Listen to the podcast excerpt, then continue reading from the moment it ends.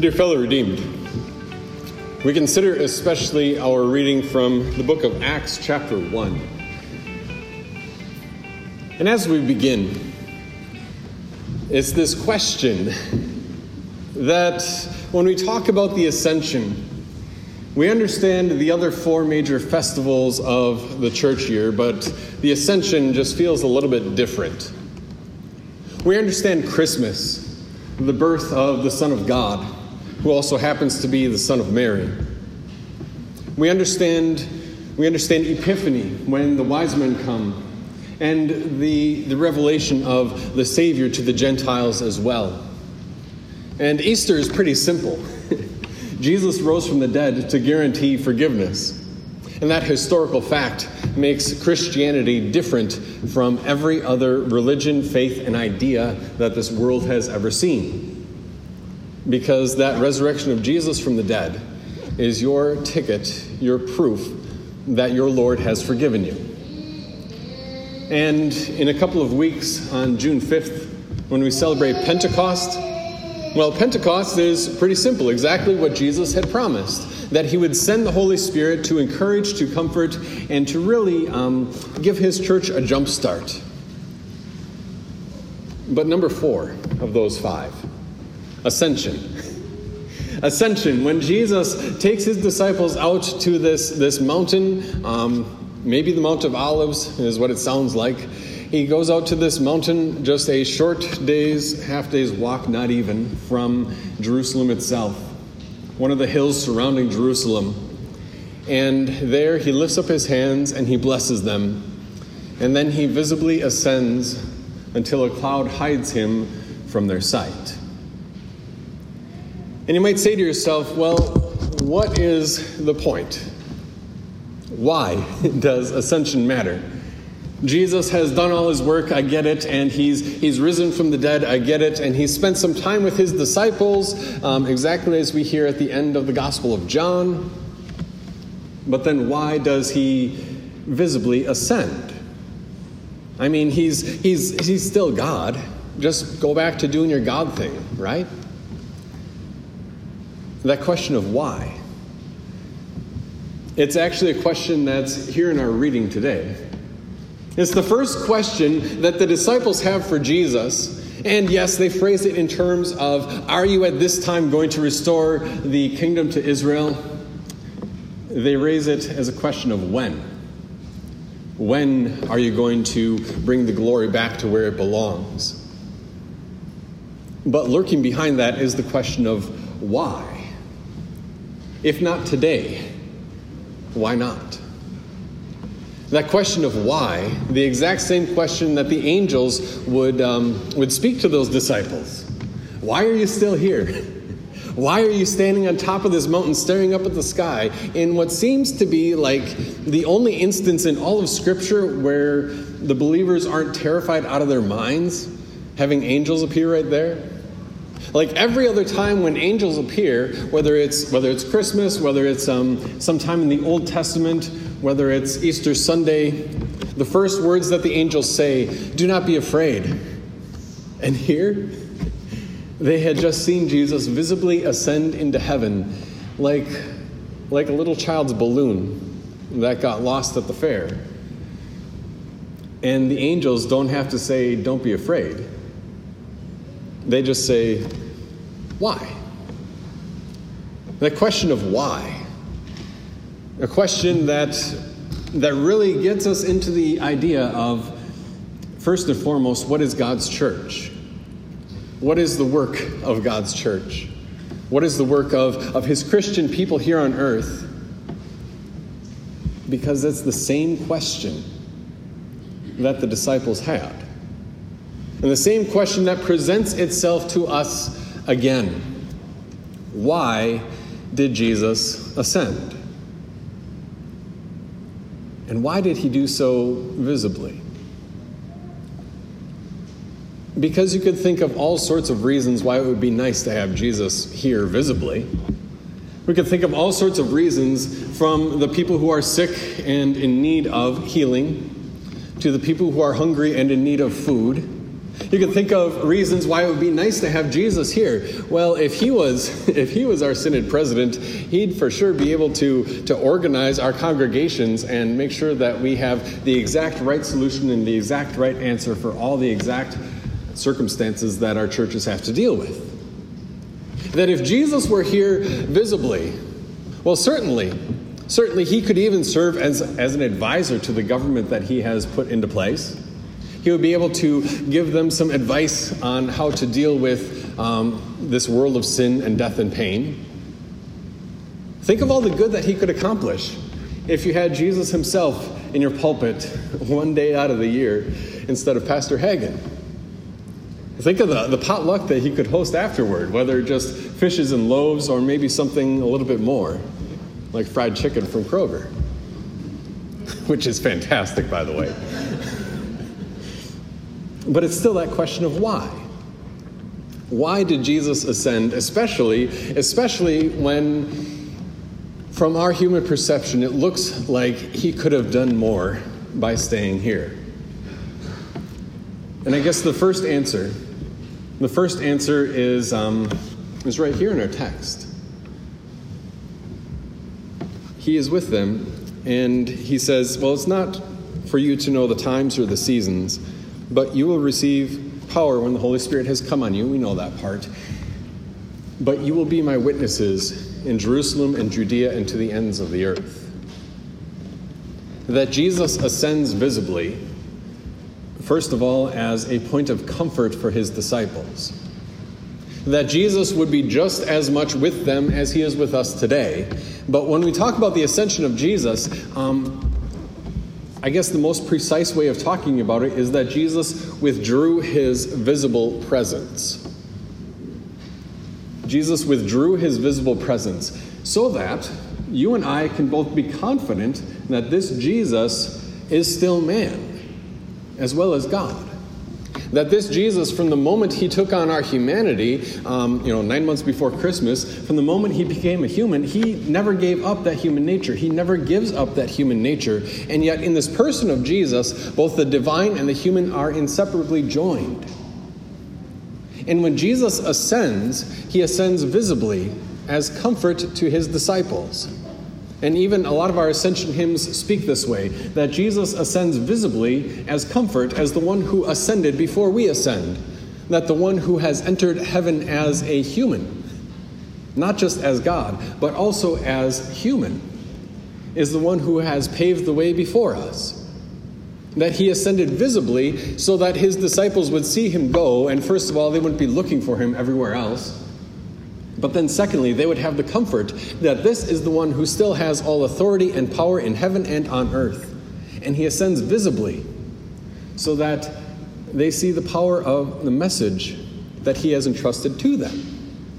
The power of the message that, that heaven stands open to people. And the best example you could have is a person just entered heaven. He ascends visibly for comfort to his believers. Lord, at this time, are you going to restore the kingdom to Israel? And Jesus doesn't answer that. He says, Well, it's not for you to know the times and dates. Don't concern yourself with that. Rather, concern yourself with your task, that you will be my witnesses. A witness, not a lawyer trying to argue somebody into, into faith, not the person who stays at home when the trial is going on but the person who is called to the witness stand, to simply say and state what they have seen. And that is the task he has entrusted to us, and he ascends visibly so that you and I can have the comfort that he will be with us. That he is just as much with his people today as he was when he was walking through the Judean dirt with his disciples. I think we have to talk about that just, just, just briefly. We talked about it in our Friday Bible class uh, last week because it gets into the question of the Lord's Supper and the person and work of Jesus. And the question was, well, you know, Pastor Hagen, after the resurrection, Jesus just went back to being God, right? And I said, no. In his, in his resurrection, he came back from the dead with both body and soul. he still has a human body, remember? He ate and he drank with the disciples, and he said, See my hands and see my side. It is I, myself. And then when he ascended into heaven, he still retains that human nature. He still has a body in a glorified way, but he still has his body. And so when Jesus makes promises like, Take and eat, this is my body, take and eat, this is my blood, by virtue of his promise, he continues to be there exactly as he said. And each person who comes to the Lord's table receives by mouth exactly what Jesus promised his own body and his own blood as a physical, real thing. Not as some far off concept in simply remembering our Lord, but as the reality that each person by mouth receives the exact same thing Christ's body hidden in with and under that bread, and his blood hidden in with and under that wine. And Jesus ascends visibly, yes, to reassert that fact that he still has this human nature, and he still guides and guards and protects his church. But you'll notice then he gives them a command before he ascends. He says, Don't concern yourself so much with the politics of this world. Concern yourself with the, the task of God's church. You will be my witnesses in Jerusalem, Judea, and to the ends of the earth. You will be my witnesses. And then he ascends, and the angels show up, and, and it's almost, almost laughable. Guys, what are you doing here? Why are you standing here looking up at the sky? Perhaps they're so dumbfounded they don't even realize what they're doing, just staring at the sky, waiting for Jesus to come back. But the angels speak to them to remind them why are you here? There's work to do in this world. Why do you stand here staring up at the sky? Didn't you hear what Jesus had said that he would that he would make you his witnesses? And oh by the way, that this same Jesus will come back in the exact same way that you had seen him go. That just as Jesus had ascended visibly, body and soul, true man, true God, so also Jesus would descend visibly, body and soul, true man, true God, at that last day of judgment. And here we are in between. And the angels say, with their question, Why are you here? Men of Galilee, why are you looking up into the sky? And I guess that's the question at the heart of the matter. Because of all the questions of why did Jesus ascend and what would he have us do, the question most of all is why are we here? Not men of Galilee, maybe people of Toledo. why are you here? I think the, the first answer is well, obviously, Jesus wants to keep you here for a while. But Jesus has a job for us to do. That Jesus has a job for us to do that eh, it doesn't involve much else than simply being his witnesses. That's really it. Why are you here? To celebrate that Jesus is still with his church exactly as he said, that Jesus is still distributing his gifts of forgiveness and life and salvation exactly as he said, that Jesus has still promised to bring other human beings into heaven exactly as he did, that Jesus still guards, guides, protects, and enables his church to be witnesses exactly as he said. And it's simple enough and it's easy enough to lose sight of that fact. It's simple enough and easy enough to get distracted by the concerns of the world around us. And, you know, for me personally, serving as vacancy pastor at our sister church, it would be simple enough to get caught up in all the tiny little details rather than see the big picture of why are we here? We are here because there at that baptismal font, this Jesus brought you into his spiritual family. That there at that baptismal font, Jesus washed away your sin. And here at his table, this Jesus, the same Jesus who ascended into heaven, gives you himself for the forgiveness of sins. Why are you here? So that you and I can stand together under the cross of Jesus, well, here literally, but also as a spiritual reality. To have our sins washed away. That you and I can gather here together around the table, yes, literally, but also spiritually, to receive the same blessing and to celebrate the same forgiveness, to celebrate that this truth and this reality that Jesus distributes here in his supper is really the, the medicine of eternal life that here in his supper, Jesus says, This is why you're here. Because God himself has made himself a human also. That the Son of God has joined himself to our humanity, and that he ascended into heaven with his human nature as a true human. And even today, the only thing man made in heaven are those scars in his hands and on his head. But this Jesus has promised that he will be with his disciples here on earth to enable them to serve as his witnesses. And this Jesus ascended visibly so that you can have all the confidence in the world that this Jesus completed everything for you and for me, that there's nothing left for him to do, that there's no sin left to be paid for, that he has already given his church all of the tools that we need in order to extend the ruling activity of Christ. Why are we here? It's exactly what Jesus said to be his witnesses in Jerusalem, Judea, Samaria, to the ends of the earth, even as far as Toledo, which some might say is the end of the earth. I wouldn't say that. I really like it here. and I guess the only lingering question is how? We know why. And we know what.